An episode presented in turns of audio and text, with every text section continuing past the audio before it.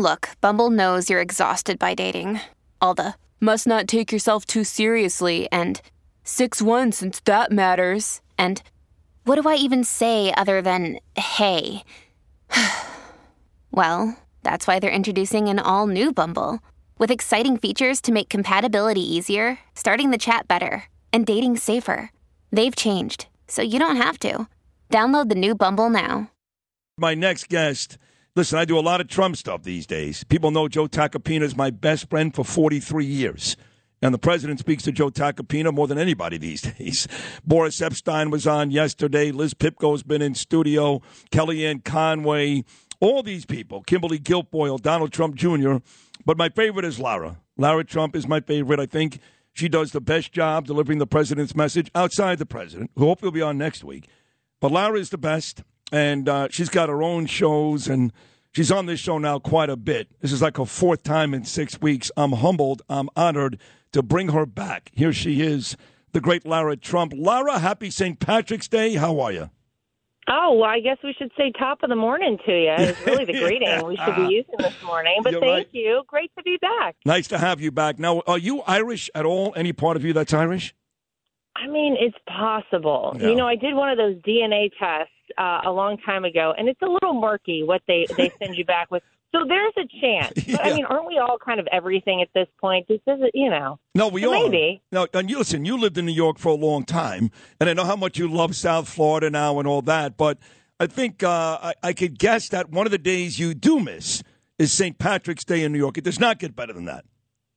Oh, my gosh. Well, first of all, it is sort of like our official reminder that winter will not last forever.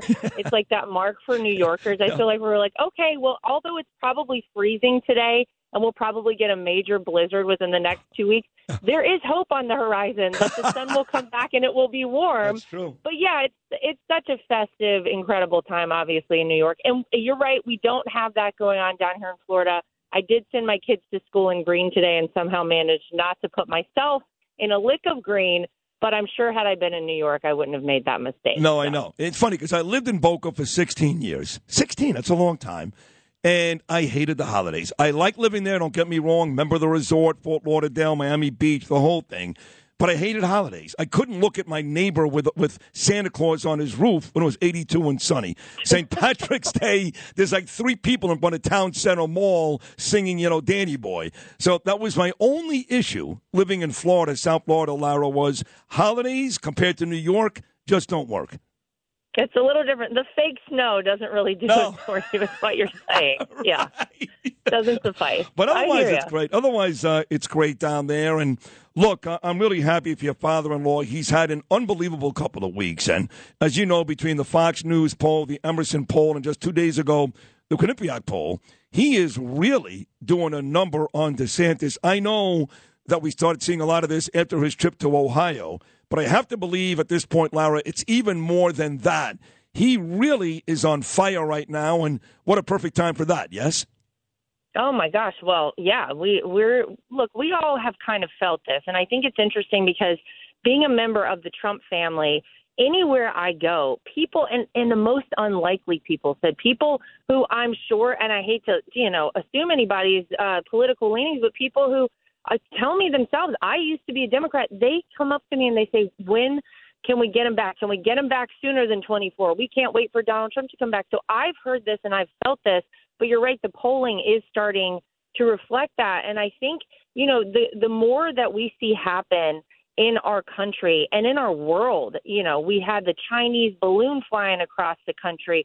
You have questionable things going on with Russia, not just as it relates to Ukraine now, but as it relates to the United States and the rest of the world. Um, you know, we've seen this situation with the banks. It makes people feel very uncomfortable, and they say, we didn't have this happening while Donald Trump was president. And I think more and more people are realizing that, remembering the good old days that really weren't that long ago when Donald Trump was president. And so, um, look, it's, it's something we want to hear more of, we want to see more of, but I also have to credit my father-in-law for going out and, as you say, going to Ohio, doing the things that matter, getting in front of people. He's done a lot behind the scenes that I don't think people have been aware of over the past several months, and now he's getting more out front with it. And I think it's why you're seeing the polling going up as well. And uh, look, the more that we see, I think the better. Let's hold on to that all the way till November of twenty-four. Absolutely. And look, you guys can live in Florida, and I hope you're happy and healthy, your beautiful children, the rest of your lives. But to me, Trump is New York. In fact, a couple times a week I go to a tanning salon. I know you don't believe that, Lara, but I do. Uh, and I walk right past Trump Tower, right on fifty-sixth. And I, I just stand there and look at it and say, this guy, he can live in Palm Beach all he wants. He's New York. But what they've done to him up here, between Cuomo and now this Hochul, between what they're doing now with this ridiculous hush money lawsuit, which, as Tacopina says, is not even, there's no law. He didn't break any laws. Between, you know, the the, uh, the disgusting D A Alvin Bragg in Manhattan, the uh, equally as gross racist A G Letitia James. I don't blame your father-in-law for not coming back here, because even though I think of him as Mister New York, they've destroyed him up here. They've killed him. Yeah, and it's sad because Donald Trump changed the skyline of Manhattan. You're right. He is New York through and through. That city would not be what it is if it were not for Donald Trump. Um, he made it, and it made him as well. And it is really sad to see what happened. But I think people look at it, and if you take a step back from it, you realize people are going after Donald Trump simply for the reason that they do not want him to be president again. You have to remember, people who were exposed while Donald Trump was president, he lifted the lid on a lot with the mainstream media, with the establishment on both sides of the aisle. There are people who said, wow, if Donald Trump comes back and gets a second crack at it, a second run at the White House, and he actually ends up there, the jig is up for all of us. He will expose all of us for the slimy swamp rats that we truly are, and they are terrified that he is going to win again and become president of the United States. So you see all of these outrageous, egregious, and ridiculous, as you just said, attacks on him. And it is so obvious that that is what's going on. But of course, there is no there there. Of course, this is all the same thing. We've heard Russia, Russia, Russia. Don't forget, for two years and tens of millions of taxpayer dollars, we had to hear that Donald Trump and his campaign colluded with Russia. Of course, it was nonsense. We finally got to the end of that hoax. It has been time after time that we have seen these attacks on him, and it is all for the same reason. But I think the most upsetting thing probably to New Yorkers is to know that instead of using the resources to fight the crime that has skyrocketed in New York, to make it a better place and a safer place for people and citizens of New York to live, they are spending their time, effort, energy, and money on this nonsense that has no, there's no point to it other than to throw a little mud at Donald Trump, to tarnish him a little more in the effort to, to make sure he doesn't become president again. And that's the bottom line. That's it. You just nailed it. Lara Trump, the great Lara Trump. So uh, Boris Epstein is on yesterday, and he says, you know, uh, President Trump is looking to win his third consecutive election. And some people probably said, what, what do you mean? Uh, because a lot of us don't believe he really lost back in two thousand twenty. But in terms of his demeanor, the way he's treating this so far, like I see a lot of the Instagram stuff, Larry, he's on the golf course with you and the dogs and the kids. Seems like he's having a pretty good time.